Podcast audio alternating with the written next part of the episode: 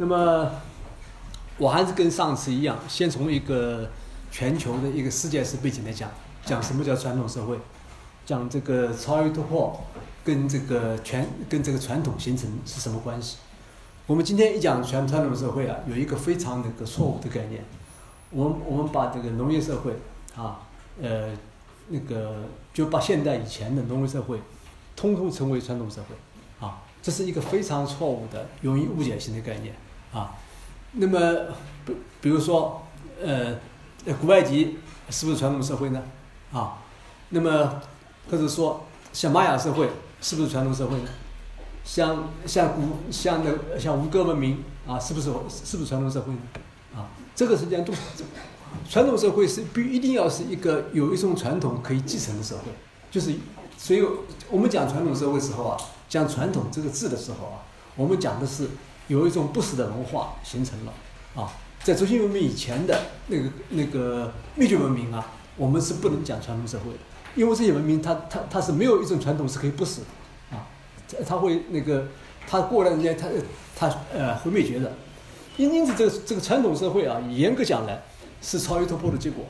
那么为了为了给同学们那个提供一个比较的视野啊，那么我我那个呃四种那个不同的超越视野啊，可以每一种超越视野下面都会形形成形成若干种所谓这个终极关怀，那不同的终极关怀啊，会形成不同的传统社会。为了给给呃呃给大家呃这方面一个比较好比较比较那个呃一个比较高的一个理论层次的分析视野，传统社会的这出现的前提啊是是我们人啊发生一个根本的变化，也就是这就实际上超越突破背后啊是人发生的根本的变化，这话怎么讲呢？在这个超越突破以前的人啊，跟超越突破以后的人。是根本不一样的。在超越突破以前的人啊，人原则上是不能离开社会而存在。你们回忆一下我讲的话的意思？什么叫？我先问问大家，各位，你们现在是不是可以不离开社会而存在的？我看今天人不是啊。我们今天不能离开手机而存在。假定有一天我们手机没有了啊，跟你联系的那个群没有了，我我看你比死比死都难受。你们可以用这个来想象啊，在传统社会以前的人是什么样子？就是说，人本身是社会的产物，就是说，人有文明以来啊，人就迫切依赖着他那个社群而存在。中国人不能不能离开家族而存在。我记得这个鲁迅有一句话嘛：中国人什么叫中国人啊？中国人每天处在回家的途中嘛。从家里走出来，要要回到，就是说，那个，就是说啊，传统社会是个什么人什么样子呢？人本身上，他是一个社会的产物，他是社会，他是社会的，就是他他他的所有观念，他存在的意义都在那个社会里面。那么，我们今天有了手机以后，我们可以体会到这生态，就我们我们人是不能离开社会而存在的。我讲这个什么意思呢？将来我们今天的文文明啊，正面的一个变化，跟传统社会不一样了，而传统社会啊。它是建立在这个这个这个社会解体，就是那个那古文明解体之上。古文明解体以后产生超越突破以后，产对人发生了什么变化呢？人在精神层面啊，人第一次成为一个两两元体。这这个理解很重要。什么叫两元体啊？第一啊，人产生了终极关怀，超超越视野。这个超越视野啊，是人你从可以社会里走出来，依靠着超越视野可以从社会里走出来，成为一个独立的个体。但这个走走出来啊，依靠的是超越视野，这个观点很重要啊。就是说，比如说我们讲讲这个讲讲中国人，他成为一个道德的载体；讲希腊人，他成为一个认同时成为一个认知的载一个载体；讲那个西西西边的宗教啊，它同时是一个信仰的载体；讲讲印度那个宗教，它同时是一个解脱的灵魂。就是说。他从社会里解出来以后啊，就是他成为一个个体啊，他是有可以存在的，他可以离开着人群的，因为我们知道超越突破的一个最基本东西，就是人，人从社会里走出来，寻找独立于社会的那个终极的意义。一旦找到这个意义以后啊，他是可以不依赖于那个社会而存在的。这一点非常重要啊。我们所以不能用今天我们很多很多观念啊来想象这个这个有过超越突破的那些人什么意思。我们可以想象，比如说，比如比如比比如说，你你们大概到过一些那那个北欧国家去旅行啊，比如像像像芬兰啊，像瑞典啊，到现在开始已经开始了开始漫漫长夜了，啊，每年都在这个那个在冬天里在黑夜黑夜中度过。我记得有有一一九九零年我到那那个呃去呃去瑞典的时候，这个我们当时很感慨，就是说当时中世纪的瑞典人啊，在漫漫长夜中干什么？我我拿这个问我我拿这个问题来问大家：如果没有对上帝的信仰，人是无法度过那漫漫长夜的，而且那漫漫长夜是充满了死亡、充满了恐惧、充满了生活的压力的那个那个长夜。就说啊，人有了终极关怀以后啊，人不再惧怕这些东西啊，他可以从社会里成社会里走出来，成为一个独立的个体，这一点是非常重要。但是这个独立个体存在跟今天的个人是不一样的。今天我们讲的 individual 啊，它是不需要那个终极关怀而存在的，这个这个是很很很当代的一件事情。这件事情发生在十七世纪，啊，我们关键是啊，就回回回复到以前的人。所以我讲，我讲终极关怀发生了以后啊，人发生了一个变化，就他是可以成为一个独立的个体而存在的。我不叫他个人，我叫他个体。这是这是人的一个性质。另外一个，这个独立的个体啊，他他能够从社会上独立，是因为他有着这个终极的关怀。或者是对上帝的信仰，或者是对道对道德本身认为自己是道德的实现，或者认为自己是一个是是有理性的，就他是因为有终极关怀而成为一个独立个体的，这跟个人不一样的，因此他还有另外一面，就是说他才成为独立个体，同时他可以依靠终极关怀跟旁边人形成的一个群体，懂了没有？所以啊，传统的人是是这样一个双面体。我把它形容成一个双面人，一个他是个个体，他可以凭个体啊形成有有他的自主性，他并不需要依赖社会，凭个体形成个体之间互相合作的那些组织，因此传统社会里产生了一件在古文明里啊不可思议的事情，这是什么呢？市场经济起源了。在我们我们我们我们现在读历史书啊，要纠正一个根本性的错误。以为市场经济是从从人类有文明以来就是有的，这观念是错的。市场经济的存在需要个体之间的交换、信用，跟个体之间的合作。黑亚克把它称为自发的秩序。这个自发秩序是建立个人之间、两个个体之间的合作之上的。如果没有个体，人都是社会组织的成员、一载体，是没法产生真正的信任感的。比如我们看两河流域，还有古代巴比伦，我们可以我们可以看当时有很多泥板，当时好像有发达的市场经济，但是我们知道那是一个畸形的，跟现代市场经济根本是不一样的，是的这一一个玩意儿。我们为什么知道不一样呢？我们去分析当时的泥板，就可以发现当时的交易啊，当时的人之间交易啊，比我们想象的复杂的多。任何一个简单的交易啊，它都要写非常复杂的文书。啊，要做非常复杂的担保，就是个体之间的信道德跟信用是不存在的。你们想想，假定个个个人之间道德跟信用不存在的时候，市场运行多么困难？它后面要要一系列机一系列所谓政府的组织来帮助完成这个东西。这个就是两河流域的这个这个市场啊。我们看了古埃及，古埃及长达三千年的过程中间，啊，有两到。到基本前两千年，都是以物易物，就没有货币这个东西。难道没这个需要吗？当然有这个需要，当当然当然有交易的需要，但是因为没有个体，这个交易不可能到复杂的程度。古埃及的这个这个到到共到最后的一千年中间，特别是跟跟古希腊文明开始融开始开始发生碰撞的时候，才出现德本这样一种我们可以看到金类似于金钱东金币的货币的东西。古古希腊真正的古古埃及真正的市场经济是在古埃及古代社会消亡以后，所以我们知道啊，市场这个东西的这个黑亚克讲的自发秩序之间啊，要有个体的存在，要有个体之间信用的存在，要信用什么？就个体道德的存在，个人道德的存在，而这个存在是市场交际的交易的前提，而这样一个交易的发生啊，那么谁来保证个体是讲信用的呢？谁来保证个人是讲道德的？在希希伯来文明是对上帝的信仰，在古希腊是理性，在中国是道德，在印度啊是解脱精神，就解脱宗教他所提供东西。所以你看啊，所以我讲我们讲超越突破对一个人产生一个影响，一个人比游离出来，从人可以从社会里游离出来，成为一个个体，不是 individual，不是个人啊。这个体呢，他可以跟其他人发生交易，建立一个自愿的组织，但同时他又是相信上帝的，他又是相信道德的，所以他是相奉行解脱宗教的，和他是理性的。那么另外也是一个一个一个属性呢，是他能够结成一个根据这个终极关怀的性质，结成一个文化的共同体。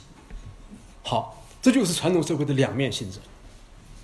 这个理论分析非常重要啊，一个。传统社会是形成了一个建立在终极关怀上的一个社会的群体。第二个，个体之间也可以发生自愿组织，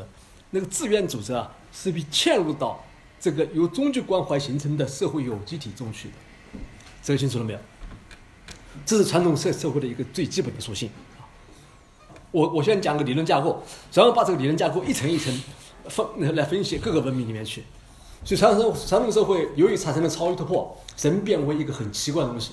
它是双元性的啊，一个是它是成为终极关怀的载体，因为通过这个终极关怀，它可以成为个终成为一个个体，个体可以形成一个个体之间自愿形成的组织，但这个个体的人形成啊，是因为靠的是终极关怀的力量，因此终极关怀又把人凝凝聚成一个有机体，所以而这个个体的这个组织呢，我把它称为准社会，就 society。有市场啊，我们的协会啊、行会啊、啊团共同团体、共同爱好的这个群群啊，是它这东西呢是不能成为组织构架的，它被嵌入到由终极关怀形成的那样一个有机体里面去。因此，传统社会有这样性质，它是一个有机体，而这个有机体里面是包含着那个个体凭自己意愿形成的社会组织的。这个这个清楚了没有？你们如果接受了这样这个这个概念啊，我们我们来比较传统社会就比较容易了。我们可以看看什么叫古希腊社会，什么叫古印度社会啊，什么叫那个希伯来宗教组成的社会，什么叫中国这这个所谓所谓周王朝解体以后啊，所谓中国的社会。好，那么首先我们呢，我们首先我们我们看个体的终极关怀，它会形成什么样的有机体呢？这是一个很重要的概念。终极关怀一旦形成了以后啊，就它是作为它它是它是有一种一种人为人生活的意义。那么那么多人共同有这个意义的时候，那么可以形成一个有终极关怀组成的社群。是这个终极关怀在这个社群里得到了保障，得到了实现。啊，我我我我将其称之为社会组织的基本细胞，或者叫传统社会的基本细胞。那么随着终极关怀不一样啊。这个基本细胞是不一样的。我们来讲希腊。今天我们看那个人类早期史啊，动不动啊就把早期出现出现的出现的那个那个那个城市啊称为城邦，比如像把两河流域的这个这个这个早期的那文明叫城邦，这个对不对啊？这完全错误的概念，是是到是完全从希腊那儿拿过来的概念。什么是城邦呢？城邦是由理性的个人所组成的，有个有这样一个终极关怀而组成的一个共同体。我们知道啊，我们看古希腊文明，古希腊文明起源源于万希里文明跟跟克里特文明文明文明灭绝的结果。我们看古希腊早期的时候啊，看到了这这这些文明灭绝以后啊，产生了这个产生了游离出来的个人跟跟跟那个核心家庭啊，他们到了古希腊的岛城。古希腊这块地方不同建立城邦，城邦什么意思呢？是他们有这些以理性、以以理性为终极关怀的人建立的一个小的团体，而划了一块区域。说城邦什么意思啊？城邦这个原原词，英文是 police，就就政治的原，这政治政治这个词的原这这个词根，就是说啊，它是理性跟野蛮的分界。亚里士多德和很多古希腊的哲学家讲过，什么城邦呢？城邦是理性的单元，在城邦里面的人是有理性的，或者城邦本身是理性的，它跟野蛮区分开来。也就是说，假定我们以古希腊人以理性的思维，真把自然规律看成看成法律啊啊，以认识自然规律的以认知作为他人生的基基本目标目标的话，有这样基本目标的人在一块儿，他们认为建立一个城邦是合适的。你去看亚里士多德书，因为他是因为我们我们以自然自然界的自然定律作为法律啊，建立一个城邦，把我们跟野蛮人的海洋区分开来，在我们这儿讲法律。那么每一个人，城邦的成员作为公民，他是这样一个基本价值的载体。这就是古希腊社会。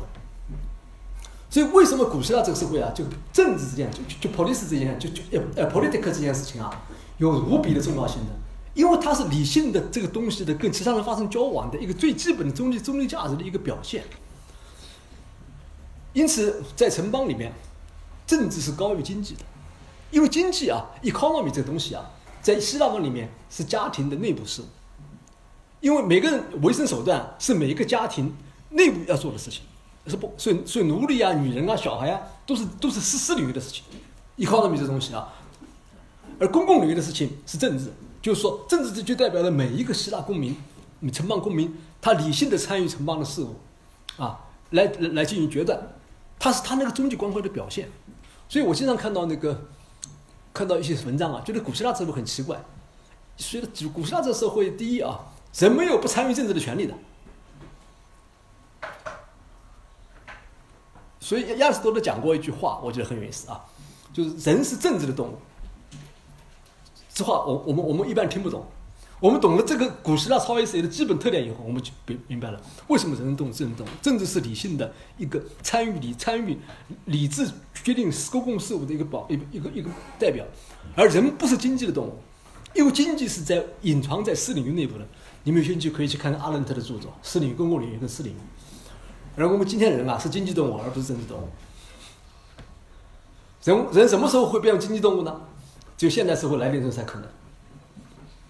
啊，这个这个，你们细看，你们就可可以可以看阿伦特著作啊，政治跟经济之间的这这个这个这个差别，公公共公共事务空间跟私领域私领域差别。所以古希腊城邦啊，它实际上是古希腊那样一个超越视野的一个特殊的特殊的载体。好，我我们就来分析古希腊城城邦。所以城邦啊。有一定大小，但大到一定程度就不能运作了。你们大家去过古希腊那个那个城邦遗址旅游旅游过没有？你们可以看到古希腊它基本这样，有一个公共的一个一个所谓的所谓的竞技场和操场，等于大家所有公民可以可以在这开会的，啊。那么在你们这个在土耳其，你们还看到还有公共的厕所，就是开会的时候这这厕所都是公共的啊。公共的图书馆，哎，你们觉得他们的公共的非常非非常有意思，就什么都是公共的，就是要有一点，只有公民才有这公共的资格参与到共同共同意识中去。然后他们一般这个公共的系统又在一个城一港口，以至于这个港口它可以，而作为他们的经济活动，每各个公民的家之家的活动是在城城邦的旁边，那是个私领域。所以阿伦特讲过一句话：每个希腊人啊，早上起来要做一件重要事情，就是从私领域走到公共领域。要跨过这个界限，不，这个阿伦特的这方面工作啊是做的非常之好，他的最大贡献，以至于是我们我们了解了什么是什么是希腊人。我们原来我们经常把希腊人啊当成我们今天的人，是希腊的公民不是我们今天的公民，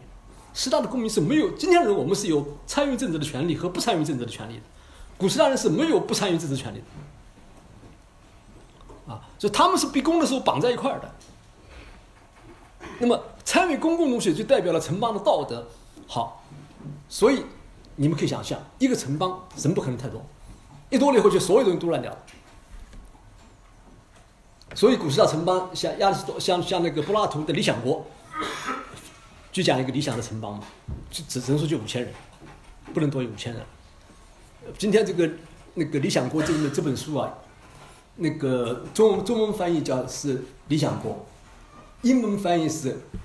呃那那个呃。呃，republic 对吧？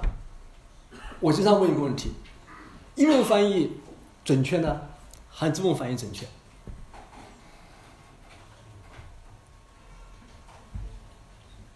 哪个同学知道？英文翻译是不准确的，中文翻译准确的。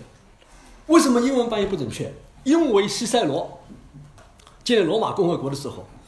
把理想国翻成了翻成了共和国。今天的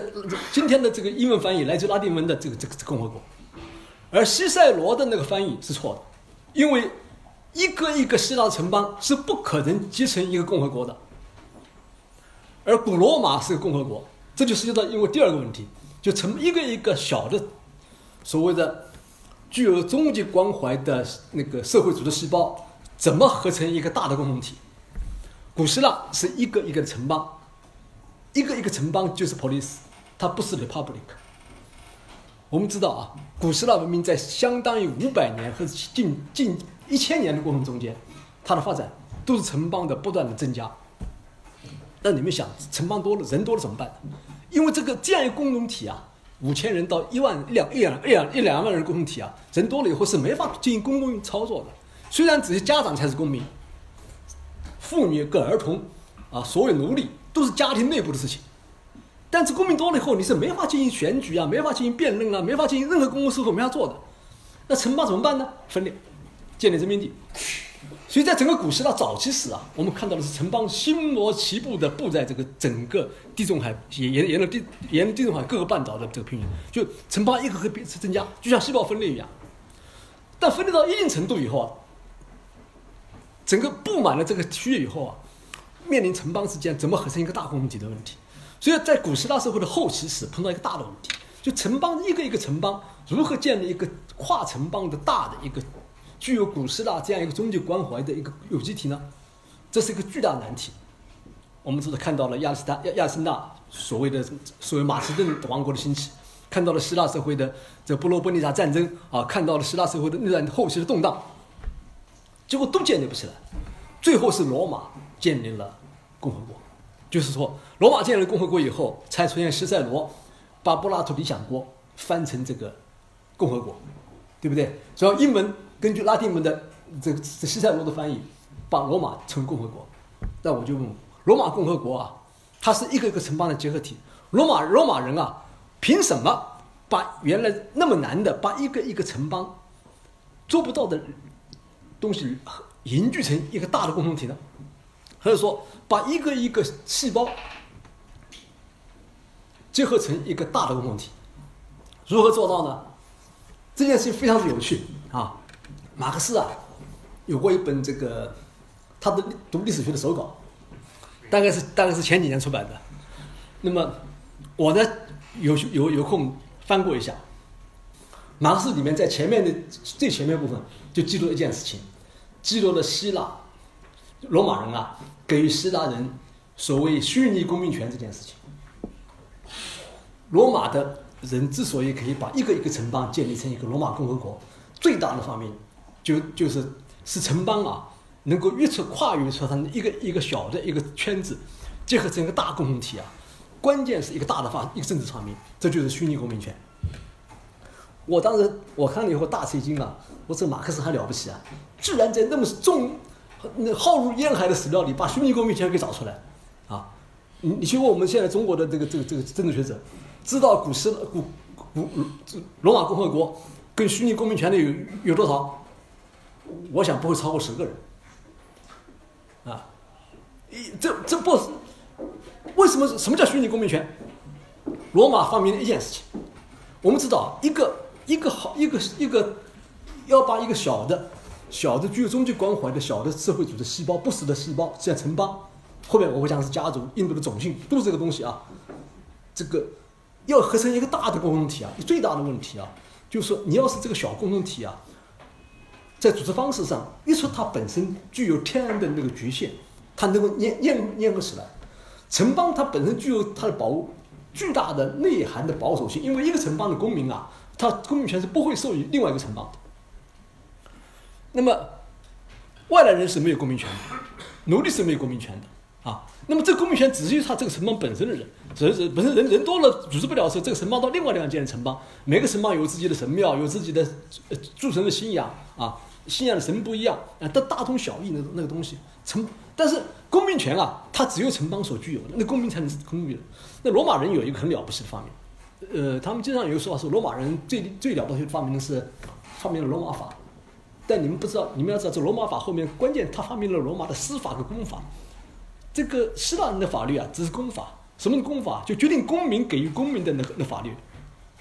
司法是什么东西呢？是由虚拟公民权而带的另外一套法律系统。什么意思呢？就罗马人做了这样一个基本的设定：原则上给予所有城邦的公民，都给罗马人的罗马这个城，罗马是个城邦啊，不要弄错啊，是他们首都嘛，给罗马这个城邦的公民权。就你只要去投票的话，你你可以都参加罗马在那儿举行的公民大会，选元老院，你有所有公民的资格。就是你你只要是其他城邦成员。那么你原则上，但是一般人不会去嘛，哎，所以它是个虚拟公民权。但是凭这个虚拟公民权，罗马就把就是以罗马城的公民权，把整个一个一个城邦结合成一个共和国。就是说，打破了这个城邦孤立之间的孤立孤立之间的不发生关系、互相排斥的那种关系，在这个上面建立了共和国。由于古罗马共和国，它是由一个一个城邦组成的。那么另外一个领域就发展出来了。这个领域在古希腊是不发达的。古希腊发达的只是一个公民对于整体投票啊、辩论啊。而那个私领域的经济交换，那私领域事情虽然发生，你们去看那个经济史，古希腊的市市场经济有并不发达，也没有法律进行保护，因为没有系统。而古罗马呢，公领域是每个城邦自己干的事情。再然后再加个罗马的首都，然后再加一个虚拟虚拟公民权，那么这时候呢，私领域之间的那那个那就高度高度发达起来了，所以罗马产生了高度发达的商品经济，而且产生了法律产生两步，一步就公法，一步叫司法。司法就保就保护那个在那个所谓一个公民就不是在本城邦的活动的，而另另外一个一个城邦的公民跟另外一个城邦公民发生交往的时候，那遵遵循的法规，这个叫罗马的司法。这个非常重要啊！就西方的这法律里面，一个是公法，一个司法。我们知道啊，当古罗马古古罗马帝国解体的时候啊，公法消灭了，灭亡了，用城邦消灭灭亡了。我们今天讲的罗马法是是司法，是司法是契约法啊。所以为什么契约法能保持下来了，而公法没保持下来？这是很重要一个事情啊！你看，罗马做了这样的发明以后啊，就罗马就变成了一个共和国。这是一个。伟大的丝路一一个伟大的丝路创新啊，地就地中海地区啊，经过了上百年动荡，终于在罗马通过罗马人这个发明啊，而成为了一个罗马共和国。我再问一个问题：为什么罗马帝国灭亡？这共和国啊，实际上是实际上是皇君主统帅当皇帝，他是没有官僚机构的，他是是他是一只巨大的一支一支一支一支高度机动性的一一支一支常备军。他第一他是没有官僚机构的，他军人掌权的。而军人呢，军事统帅，担任皇帝，但是罗马的皇帝啊，从来不叫皇帝，就是罗马共和国很短暂，很快就变为罗马帝国了。但我们知道，罗马帝国并不是，并不是这罗马这个，只是在罗马快灭亡了以后，才真真正承认皇帝的地位。他一直是这样，一一直一直是一直是是是是是元老院跟统帅而决定的。那么，为什么罗马是这样一个特殊的体制？都它实际上都是都是共和国。罗马帝国的正规名字叫叫元老院跟罗马人民嘛？为什么罗马是这样的体制？而且那个罗马这个大概人口最大的时候大概有六千万，跟中罗马跟中我我后面会会把罗马跟汉汉汉朝进行比较，就同城在两个大游戏体，地域跟人口都差不多的。汉朝是个官僚帝国啊，罗马是没有官员的，是是是一支庞大的一支一支一支常备军。为什么罗马不需要官僚机构啊？这道理很简单，因为每个城邦都自治的，他城邦自己选选他自己的选他自己的议类似议会的玩意儿，解决他自己内部的事务，而且选出来那个主持城邦事务的那些人是自己掏钱的。所以罗马是一支庞大的常备军来保持着。就把那个原来原原来城邦是理性跟野蛮的分界，变成一个罗马共和国跟野蛮的分界。那么，这常备军的目的是要在任何时候能开到任何地方，把野蛮人给挡住，或者把或者把那里的起义跟骚乱给平息掉。于是，这个常备军需要有有高度的一个专业性，而且而且具有高度的机动性。那么，为了达到这个机动性，罗马军队做一件事情：修公路。罗马四通八达的公路，所谓条条大路通罗马，都是军队修的。这你们学过历史知道啊。这公路修完了以后，这个是军队能够迅速的到达他要到的那个地方，但它带来另外一个一个重重要后果，就是是这个军队上随着军队以后，这个这个这个东西也成为罗整个欧洲的在地中海沿着地中海中央最大的商道，促进了罗马蓬勃的私人经济跟商业的发展。你看，他不需要官僚机构，他是一支一一支一支庞大的军队，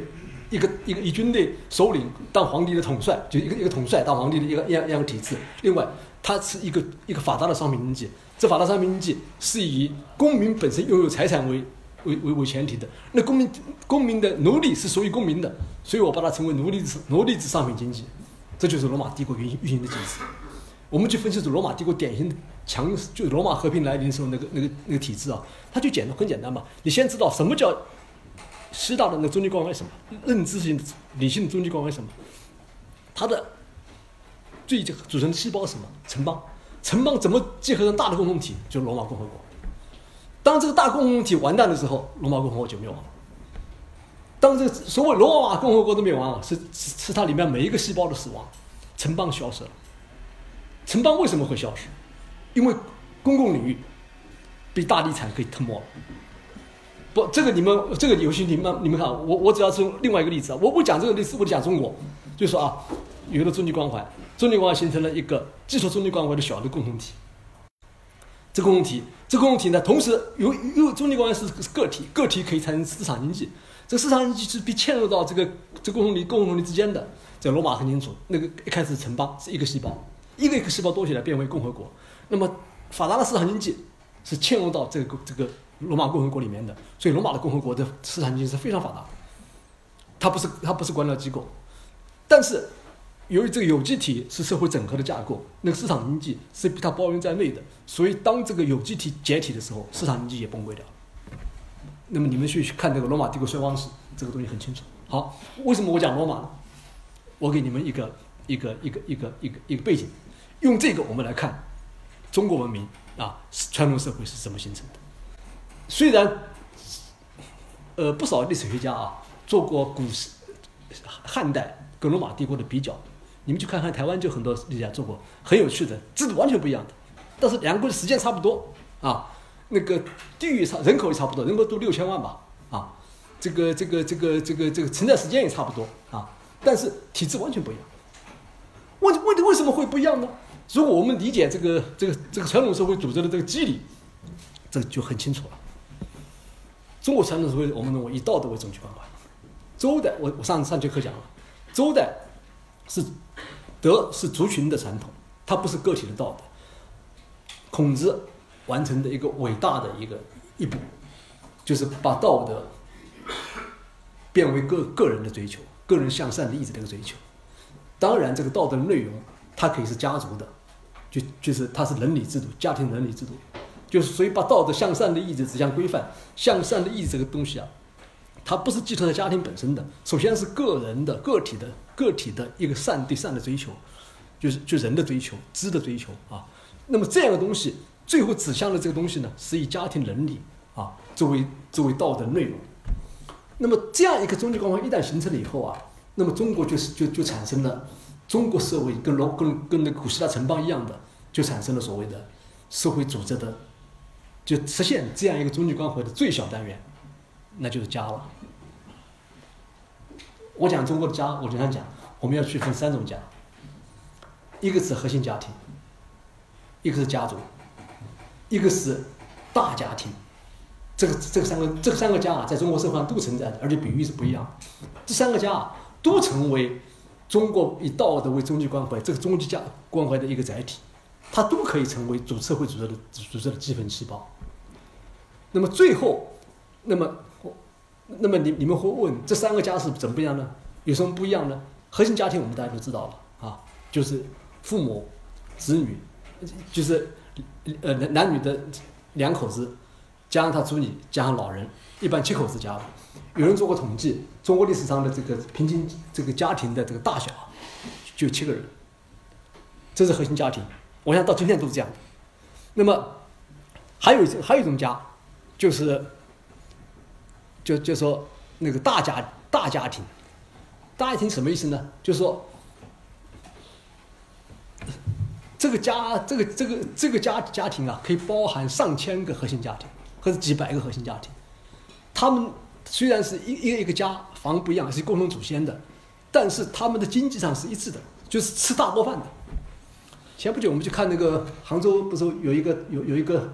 古老的这个几传几代的一个一个一个大大宗族嘛，啊，吃饭要敲钟的嘛，啊，就是说就是经济上每个家族是每个家庭是不独立的，啊，那么这样大家庭啊，就是吃吃吃大锅饭的，在中国历史上也是有的，但比较少，一般都是要世代为官的，因为这个经济能力很大的，而且内耗非常厉害，因为你个。我我想你们中国人知道，各家之间的每个家就有矛盾就很厉害了。一个家的一个房子之间矛盾，又是一个大的经济共同体，那不所以一般只有官宦之家或者有极为严格的家法才可能搞搞得下来。所以这这个核心家庭那是长那是那是那是小小家庭，大家庭在中国历史上也是官宦家也是有的。一般来讲是两个平衡态，就家族。什么是家族呢？家族是由几十个、上百个。核心家庭组成的一个有名义上共同祖先的一个共同体，他们有家谱，有祠堂，有族田，这个啊是中国传统社会的基本细胞的基本形态。这什么意思呢？就是一个家族啊，他就是每个核心家庭经济上基本独立的，他们自己种田啊，田也自己的，但是呢，他们是有是有共同祖祖先的。那么他这个这个这个族谱规定清楚说你是哪一房的。那么，因为有共同祖先，这些家庭住在一块儿，他们有共同的组织，就就就是祠堂啊，而且有家族的领袖，一般都是在当官的嘛，啊，族长啊，他来他要管理执行家法啊，然后呢，用竹田来补充税收，来交国家税收啊，办义学啊之类，这是中国传统的家传传统的家族啊。那么这也是中国社会中国社会的基本细胞啊，跟古希腊城邦一样啊。这是比较标准的形态，因为它是也是它是也是一个自足的一个，它是一个自足的一个一个细胞。那么你们就问，古希腊城邦怎么形成？我们知道，当古文明崩溃的时候，看到一个个移民跑到地方，圈起地来组成一个城邦。那我们这样的家族怎么形成？怎怎么形成的？其其其实啊，这个研究这个思想是一个好处，就你们可以可以可以脑子里啊把这个机制机制想象出来，这个很简单嘛。就是春秋战国，从春秋战国到秦汉嘛，无非它的历史条件不一样。我们知道啊，周天子的时候，这个宗籍关怀还没有，家族的所谓我们家形成凝聚成一个家族需要高宗宗籍关怀的，那个儒家能力还没有，所以家族的这个核心的组织要素还没有。那么，所以从周天子看来，我们看到的是一个过程，什么呢？是。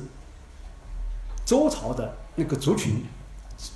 有血缘关系的雏形，在诸侯各个诸侯国家里面不断瓦解的过程，或者变成国家边户齐民的过程，我们可以可以看到了，随着周天子的衰落，各个各霸的兴起，或者法家的兴起，特别特别秦国吧，就是我彻底的为了增加国家的税收。要求分家，我们知道，整个秦秦朝是有是有法令的。年纪年年年大了一定要分家，而且不允许两个兄弟之间成立有一个家的。他为什么有这个法令呢？因为家分的越细，国家税收就越多嘛。啊，那么就国家就获得了更多的税源跟兵源，啊，因此，所以因此我们可以看到一个过程，就是随着周周朝的一个一个那个就超越突破晕染着超越突破的这样的文明解体的过程。我们可以看见古代的那个族群分解成一个一个的族姓家、核心家庭，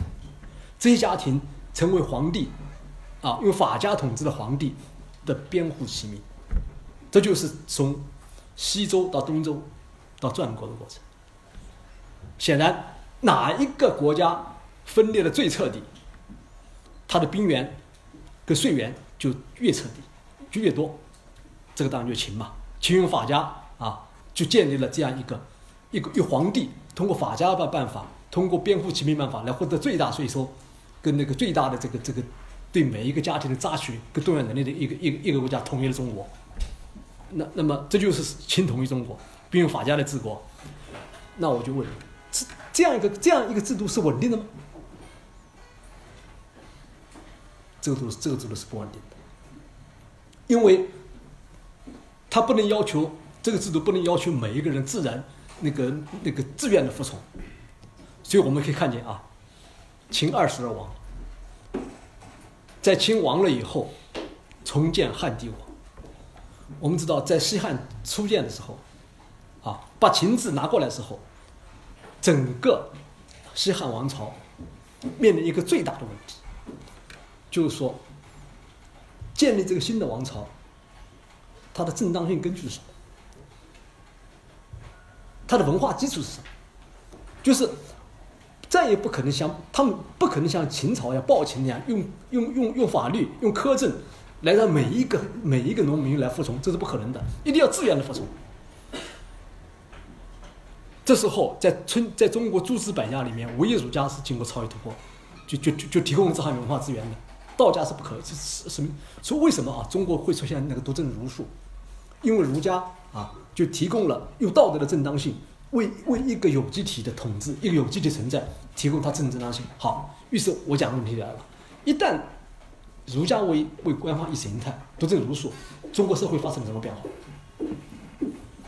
这样一件事情啊，我们做思想史的人很看来是很简单的，但是我们做政治史的人从来没想明白过。汉武帝那个独尊儒术了以后，中国社会发生了什么变化？我们看到的只是讲很多学者讲，所以是阳法阴这个阳儒阴法啊，汉武帝重新搞法家。不可能，法家臭臭不可能啊！你们你们看看贾谊的《过秦论》，就讲秦朝为什么灭亡了，就认为法家法家从从此以后啊，在秦朝灭亡以后啊，法家在中国史史中国文化上从来没有获得过正当性。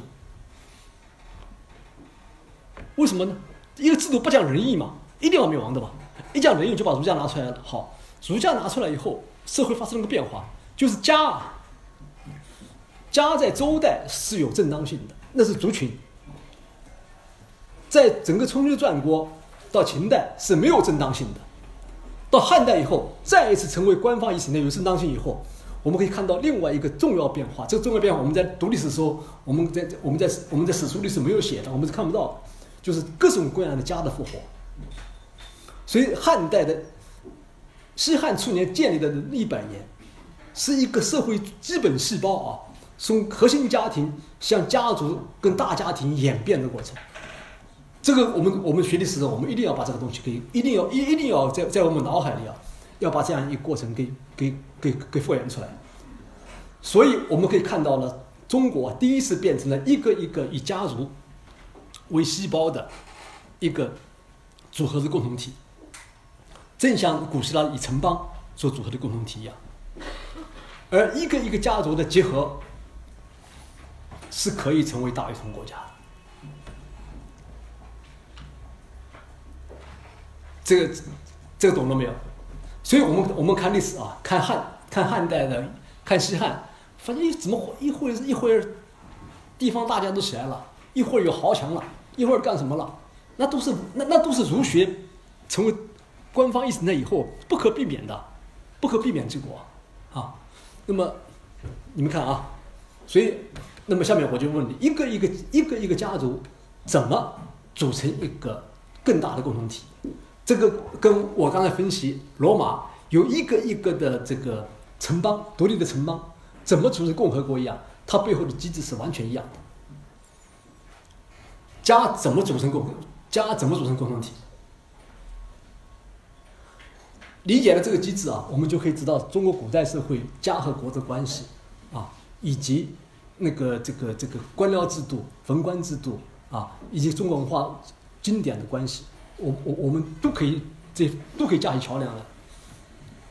家国这个一个一个家一个一个家族，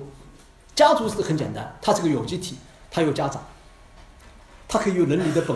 伦理的这个这个理分啊，来来规定了一个家庭等级。啊，一个是家这个家庭是有既有亲情的，又有家法制度的一个一个一个小社会。啊，中国人生活在里面有终极关怀，啊，他有社会组织，每个家把每个人每个人管管得牢牢的，而且是是伦是伦理道德的管束，加家法的管束。但是超过家以后怎么管呢？所以这我要讲，就中中国文明一个最特特殊的地方，就发明了一件事情，叫家国同构。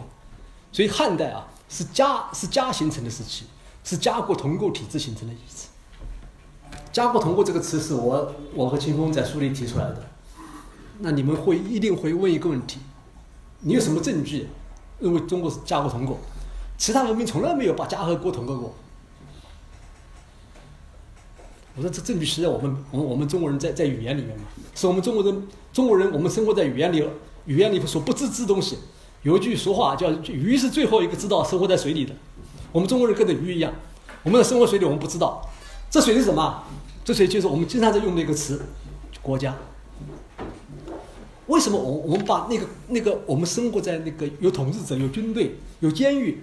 那个共同体叫国家呢？你们想过没有？为什么是用“国”和“家”两个人组成来叫呃叫这样个玩意儿呢？你们看哪一个文明里面有类似的词来称呼这个东西呢？在罗马那个叫共和国，在希腊啊那个叫城邦，啊，在其他文明里面没有用各各种各样的词啊和和和 state 状态啊其他词来声明这个东西叫来来来来来来来称呼这个我们被称为国家的东西，但从来没有“国”和“家”两个字字的连用来讲。这样一个共同体，而这两个字连，我们如果去进行关键词的考察，发现“国家”这两个字连用，恰好是汉代出现，而且一直延续到今天，成为我们今天对我们这个生活在中间那个有大有机体的一个总总称。那么，我们可以考察“国”和“家”这两个词词义啊，然后再考察“国家”这两个词的意义变化。那么，你你我我不是讲那关键字法，关键字法里面就。不是这个历史在蕴含在关键之中吗？你们看看，在春秋战国的时候，国和家讲的都是那个周天子下面那个领地大小。后来家变成核心家庭，一个大家族，家族，国这个东西就变成皇帝统治的玩意儿，国家连用，家国同构建立，这发生在汉代。那么，好，那么这这有，我们可以从这个关键词着手啊，就把国家的这个结构，它是同，既然是家和国是同构的。那么这什么意思呢？就是说，原则上来讲，一个一个一个一个家都是独立的，国是在家上面的一个统治家的一个机构。好，这就产生了一个中国中国中国文化里面的一个最重要现象，就是说，家家还是社会组织的基本细胞啊。那么，无非是我们要建立一个上层机构来管理一个一个家吧。那么一个上层机构怎么来管理一个一个家？因此，我们首先要要要理解的一条，家家本身啊，在这个中国传统之文化里面，有它天然的合法性跟正当性。这样一件事情啊，我在今天是要强调的。我们经常经常我们经常听到一这样的说法，说中国传统文化是保护私有制的，是保护私有财产的，私有财产是是具有天然正当性的。这话对不对？我们做经济学的经经经常会那个做中国传统文化的经常会讲，但我们经济学家啊批评中国中国传统社会是要讲中国人不尊重私有财产，中国人没有这个这个这个私有产权，啊，那个那个谋私利没有正当性，这两个观点一个说是有的，一个是没有的，哪一个对啊？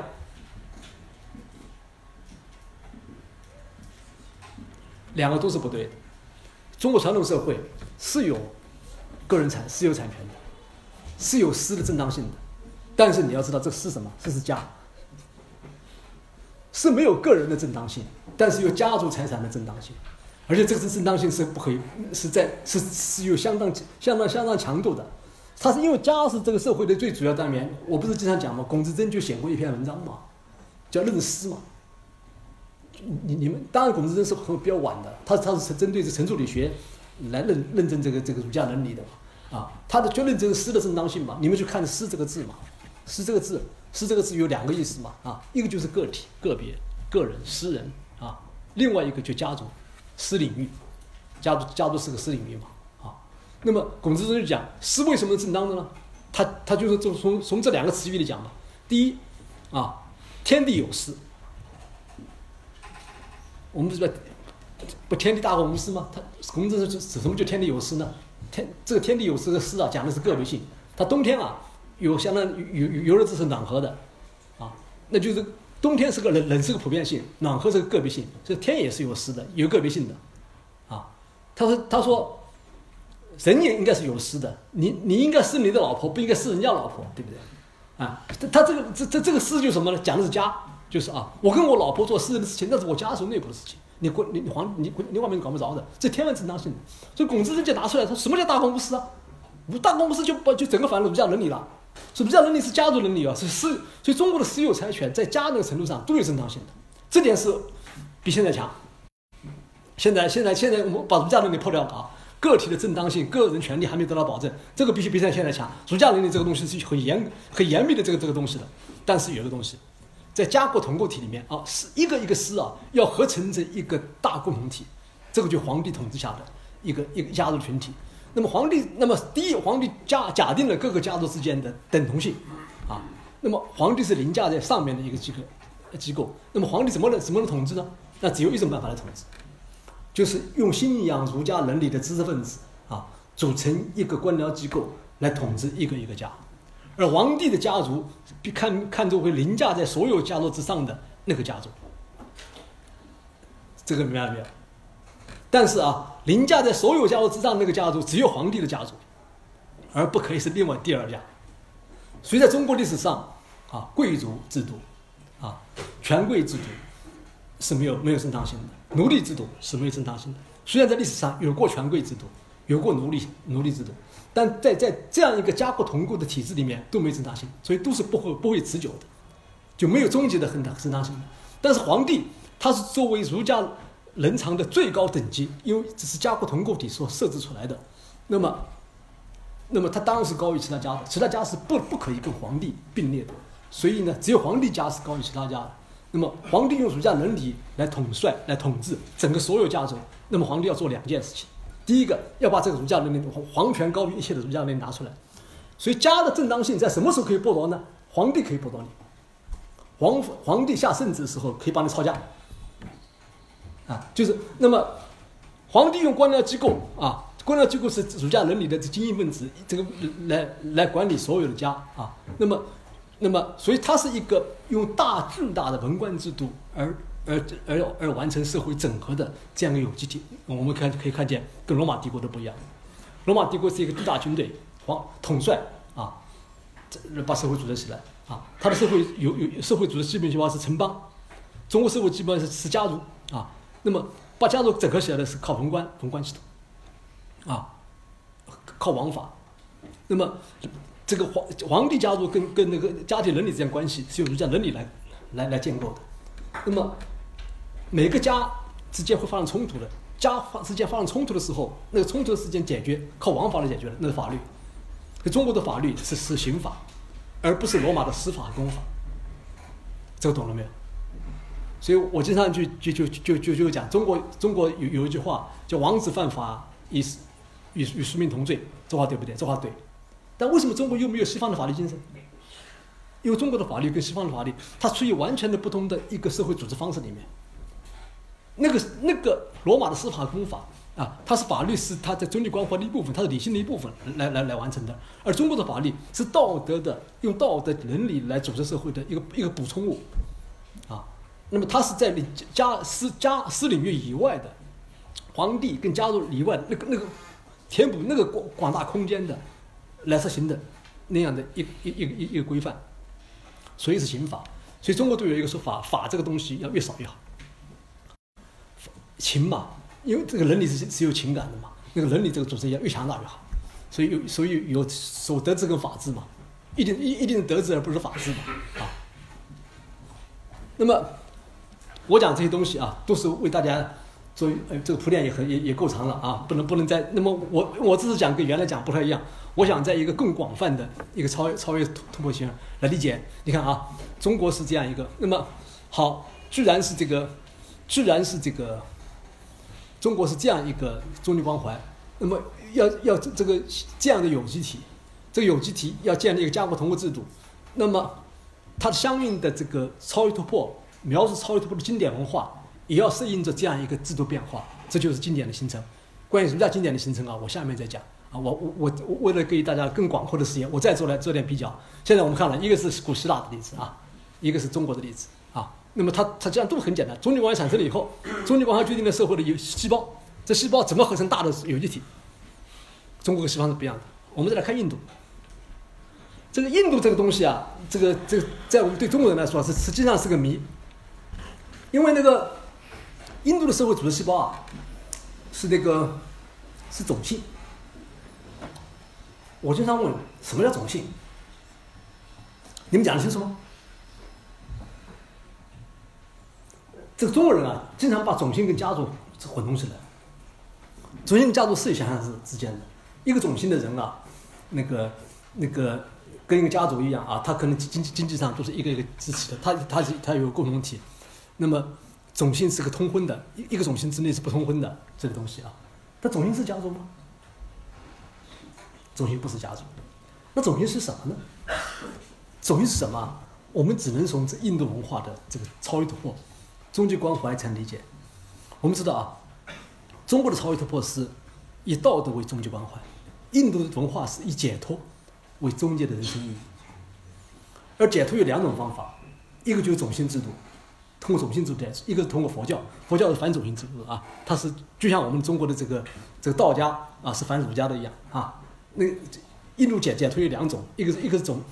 那个，所以我我我们我们讲这这佛教没有没有没有没有没有社会组织的基本细胞的，只有种姓制度是有的。那种姓制度对应什么东西呢？它是我们我们要讲的婆罗门教。就最早的这个印度这个超脱发生的时候啊，它是在种姓制度下形成的。就是婆罗门教，它有个基本的看法，它把就它把解脱啊，看成这个一个一个一个无穷的等级，啊，最高最高的是梵天了啊，下面是诸神了啊，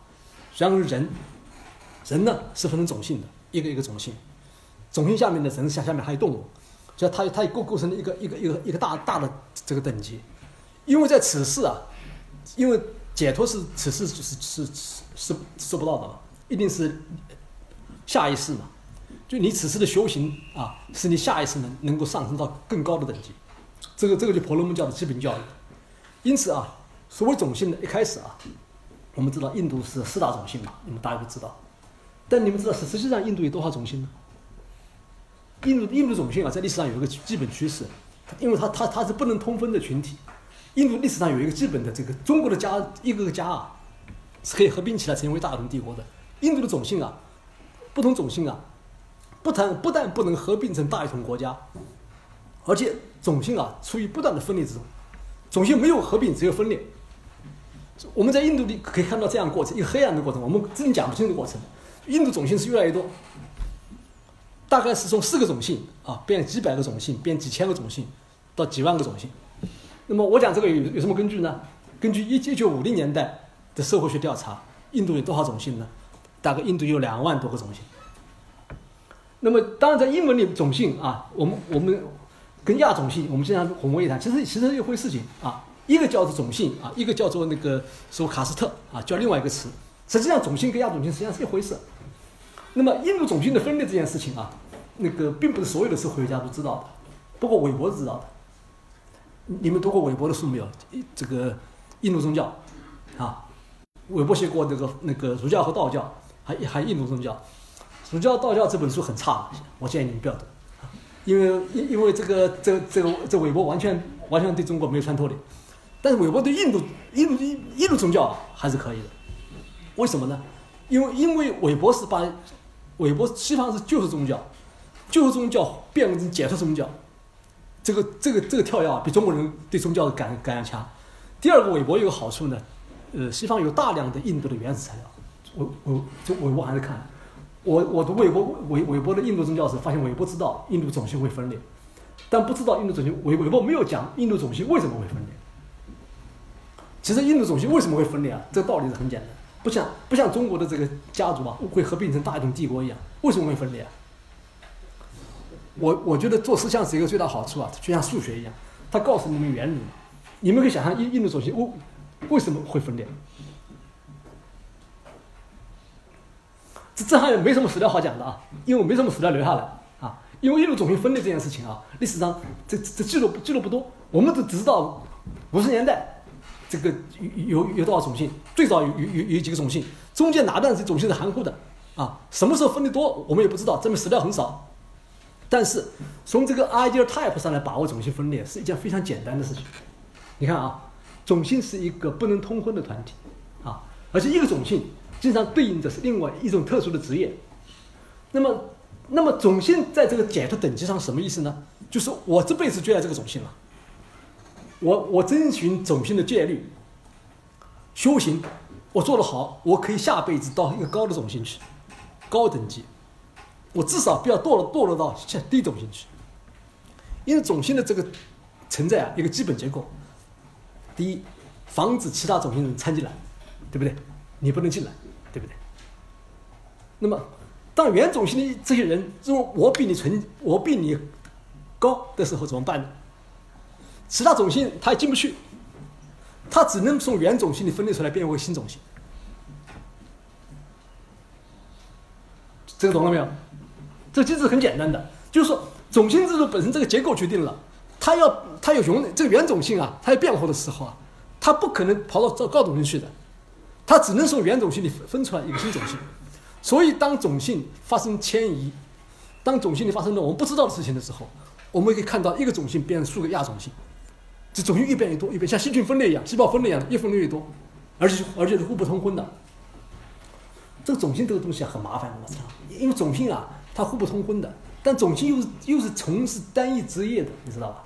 结果种姓之间啊，就形成了一个高度的互相依赖。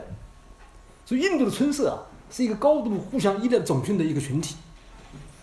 那么我们知道，印度跟中国发生的跟跟中国社会一样，那个都出现了所谓的所谓内卷化，就是就是当外面有大片空地的时候啊，农业人口在一块地区里面高度发展，以至于这个土地土地土地都人分的越是越来越少啊，出现边际效益递减这个状态都出现了。为什么印度会发生呢？中国我们讲土地用完了嘛，那那人口多了你就变这样，因为大量的荒地，这个就是种姓的高度依赖。为什么呢？因为啊，我们可以想象，在一个村社里面，那些种姓都是互相互相相依为命的。你是干这个职业的，你打铁的啊，我是做马鞍的啊，或者我是我是干什么的，互相是高度依赖。它是不同种姓。我如果外面外面虽然有土地，我我一个人迁出去，那我就死掉了。所以我们都苦在一块儿的，知道吧？这个种姓的高度依赖啊，导致印度的人口的这高度的这个这个内卷化。所以这个这个东西，所以而且呢。种姓的高度依赖啊，分工的越来越细啊，导致于印度的一个很奇怪的商品经济，畸形的商品经济。印度的商品经济极为发达，市场就是商品经济结构分工极为发达，分工一发达，商品经济就发达。但是印度的商品经济啊，是完全被纳入到这个种姓制度的架构里去的。你们去看过有一本书叫《印度均衡》，你们读过没有？那是一个印度经济学家跟印度的，呃呃，参考历史历史印度的社会学家跟历史家著作写的，写的很好。就是印度的这个种姓，最后的它的那个市场经济发达了以后啊，因为种姓也要吃饭嘛，种姓的这个特权啊，是可以典当啊，是是可以悬挂啊，是可以转让啊，就我们今天的各种胡西部门的商业行为，全部在种姓里发生了啊，就是你可以看到这个商业行为啊，市场分工行为怎么被纳入到一个种姓制度里去的啊，它会变成什么样子啊？那么我很我觉得很有意思，就是我们今天这个中国研究这方面太少啊，但是你看啊。所以，印度的这个印度是个种姓社会，它跟中因因因此啊，在印度没有大一统的国家是常态，印度没有历史是常态，为什么呢？种姓是互相也粘不在一块儿的，那无法建立大一统帝国啊，它是一个一个的村社啊。那么，而且因为印度社会，印度的这个最终价值解脱，不是要我们中国人是生活在道德中的，而我们的史书是道德的记录，所以中国好歹是要编史书的。印度是不需要历史的，所以你看，今天中印今天印度是古社会古社会的状态复原，要靠《大唐西域记》。这这这不你不是很奇怪吗？《大唐西域记》是是是我们的这个玄奘啊去那儿去去去跑了，他回来记东西。虽然那么很多古籍发现都靠他靠《大唐大唐西域记》啊，你可以知道那那个社会对对历史不重视到什么程度。你可以想，我们人人是多么渺小啊！我我们我们不要以为我每天在这生活过得很来劲啊，一会儿你们就过了。然后下一辈子就不知道你们在干什么了，不，这就是这就是人生啊，这这这就是这这这个就是历史啊！你你你你你去看看印度，我跟你讲啊，它是没有历史的，所以我所以我把它我把它称为一个无声的静态的停滞的社会啊。那么这样的社会在什么情况下，这个这个什么情况下它可能建立大大一统帝国呢？唯一可能就是种姓制度的这个这个解体和衰削弱，完全完全种种姓种姓制度被抛弃不可能的，因为它终极观念的载体。我们知道佛教兴起就反种姓制度，所以印度的印度的大一统帝国建立在两种结构下面，一个是佛教社会，孔雀王朝是大一统帝国，后面的那个极多帝国啊也是大一统帝国，都都是佛教，玄奘去的是最后一个大一统帝国还有一点统一帝国的啊建热王朝啊，那么在此以后，印印度就我们知道佛教啊。比完全被印度教给消化了，就印度教通过佛教重新变为婆罗门教更高级形态，印度就再也建立不了，印度就再也建建立不了大一统帝国了。唯一的一个可能性就是伊斯兰教侵入，所以印度后面大一统帝国就是一个是德里苏丹，就是所谓的那个东亚中亚的所谓的所谓的那突厥人的这个奴隶兵建立了王朝，另外一个就是蒙古人信服了那个伊斯兰教以后。建立了蒙霍尔帝国，好，所以印国印度啊，只有在两个情况下可以建立大一统国家，一个佛教，一个就是外族，外族包括伊斯兰教，当然英国殖民也是也是另也是另外一个，英国殖民的早期实际上是蒙霍尔帝国的翻版，就上面那个上面那层东西啊，就变成了蒙霍尔就就是就就就代替了英国的殖民政府，啊，你们去看看那个，看看那个这个，呃，那个北印度啊，你们会有很深的印象的。就这一一个伊斯兰的社会，上层的伊斯兰社会啊，统治者怎么驾驭一个种姓社会，这产生了高低，产生了两者融合的高低种姓啊，这很有意思的。那么同时，你们你你们也可以看印度的今天的这个这个印度社会啊，它依然在相当程度上是个种姓社种种姓。为什么我们经常讲印度讲英文啊，有那么好高深的数学人才，而且它又本身跟西方的的关系比中国这个这个长。而且有如此发达的市场市场经济，为什么印度的现代化比中国差那么远？所以市场经济，你它市场经济是你看什么市场经济啊？市场经济嵌入到总经制度去，也可以成为市场经济啊。所以，所以印度本身，你今天看到它它它的它的整个这个就是社会的高度不同质性啊，它不同质到什么地步呢？没有统一的假日的，没有统一节日的，因为这过节啊是要婆罗门讲的，婆罗门说。今天过节，那就过过节。那不同地方婆罗门不一样嘛，就过节没有统一的节日的。我我们经常讲，一个大一统帝国啊，它种种坏处，统一给的扼杀创造性。但大一统帝国创造另外一个东西啊，就它本身就就就就建立它同质性和同构性，这是现代社会的一个一个一个前提。而印度这个东西啊，就是它殖民，它它它经过殖民地转化为现代社会的这个转型过程中间啊，它都不具备这样，就是它至今为止这个大包袱都没消化掉。啊，这是印度社会一个一个大问题。好，我讲了这个差不多一个钟头，就是为了为为了给中国社会做一个铺垫。好，那么我想这个铺垫是必要的。就是，那么嗯，我再讲几句啊，讲希伯来宗教啊，它对应的这个社会有机体，这也是最有意思。那么这个东西你们可能不熟悉，希伯来宗教有三种形态：印度教、基督教跟伊斯兰教啊。希伯，那么最早的这个希伯来宗教有的犹太教。他他无所谓有机体，因为犹太教就寄生在其他国家里的民族，或者说希伯来宗教对上帝的拯救的那渴望，只有在犹太教就只有在犹太民族这样一个寄生寄生的一个群体里面才会有，寄生的一个一个群体里面对上帝的渴望，就希望上帝来拯救他，拯救他，离开此时的那个拯救量。那么，因为所以他因为犹太教犹太人本身一开始一开始作为寄生的特点，或者说当旧约圣经形成那个时间，他已经是已已已经在埃及了。我跟你讲，已经在埃及了，已经已经寄生在那法老的这个这个这个这个专制制度下面了。这时候啊，你可以看见他一开始就无所谓有机体，所以到基督教的时候，他才成为有机体。哎，这个是最重要的。基督教的有机体是什么？这个问题最这个问题是最有趣的问题。我我今天就不能讲。啊，基督教的有机体实际上实际上什么呢？基督教有机体实际上是一个等待上帝来临、等待末日审判的一个社群。啊，这点很重要的。那么我们的共产主义啊，就是一个没有家庭啊，一个一个一个一个一个没有私有财产啊这样一个理想社会的一个模式产生产，只能在基督教这样的文化里产生，而且是一个末世等待等待宗教产生。为什么有呢？我经常举个例子，我说要是我们知道三个月以后啊，所有人都要死掉了，就是说人类这个地球将将将要浩劫，或者这这这个，那么我们在等待人死亡我们，等待等待死亡以后被拯救的过程中间，我们这个社会应该应该什么样子？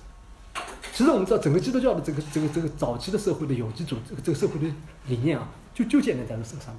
这时候，你个人财产还有意义吗？家庭还有意义吗？儿女还有意义吗？都没有意义了。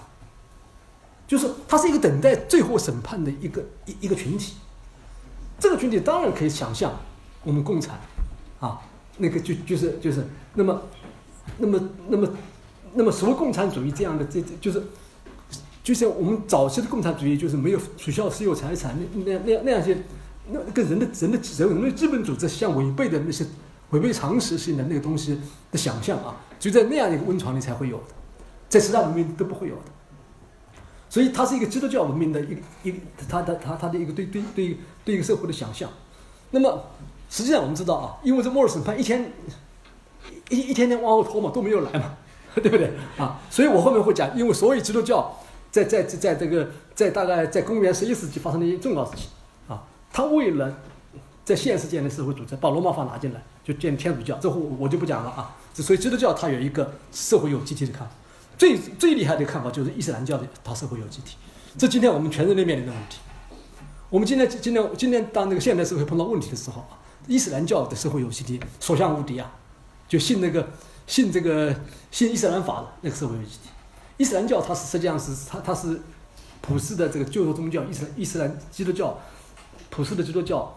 那个叫再次入世的转向，这是伊斯兰教啊，它是更呃犹太教嗯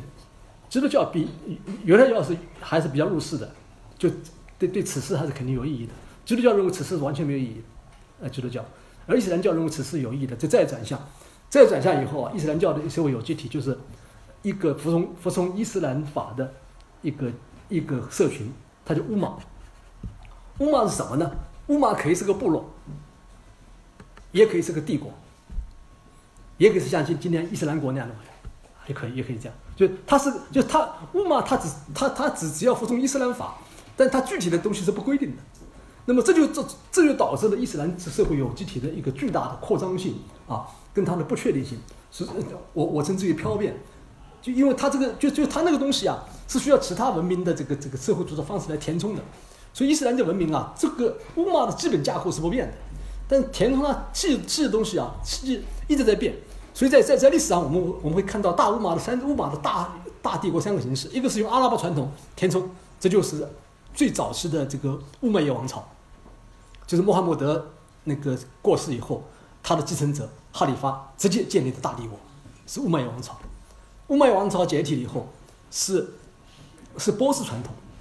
文化填充到这个乌玛的结构蓝图里面去形成的大帝国，就阿巴斯王朝。第三个是突厥传统，传言传统，加上这个这个这个这个这个东罗马帝国，就拜占庭传统解体以后，那些传统填进去以后形成的所谓奥奥斯曼帝国啊。有，所以，所以那个，我今天把等于把人类文明的大帝国史讲一遍，讲这个的目的什么呢？讲这个的的目的就是分析中国传统社会的有有这个有机体的结构。为什么我要讲前面那么讲那么多东西呢？就讲实际上它背后的方法是一样的。那么，那么也就是说，我们如果我们因为因为中国历史是我们的这个本土的文化，我们对它最有亲切的实感，我们可以通过历史分析做出最做出我们自己比较。很细致的判断。那么，我前我讲了前面这东西以后啊，你们可以用分析中国的这个有机体办法来研究世界史，就来研究十大文明。那么，一方面是我们中国东西了解的更深入，另一方面呢，在这个对比下面，彰显出中国文明是什么样子的，就破除一些我们今天来带来的很多偏见。好，我们休息十五分钟，再讲下面。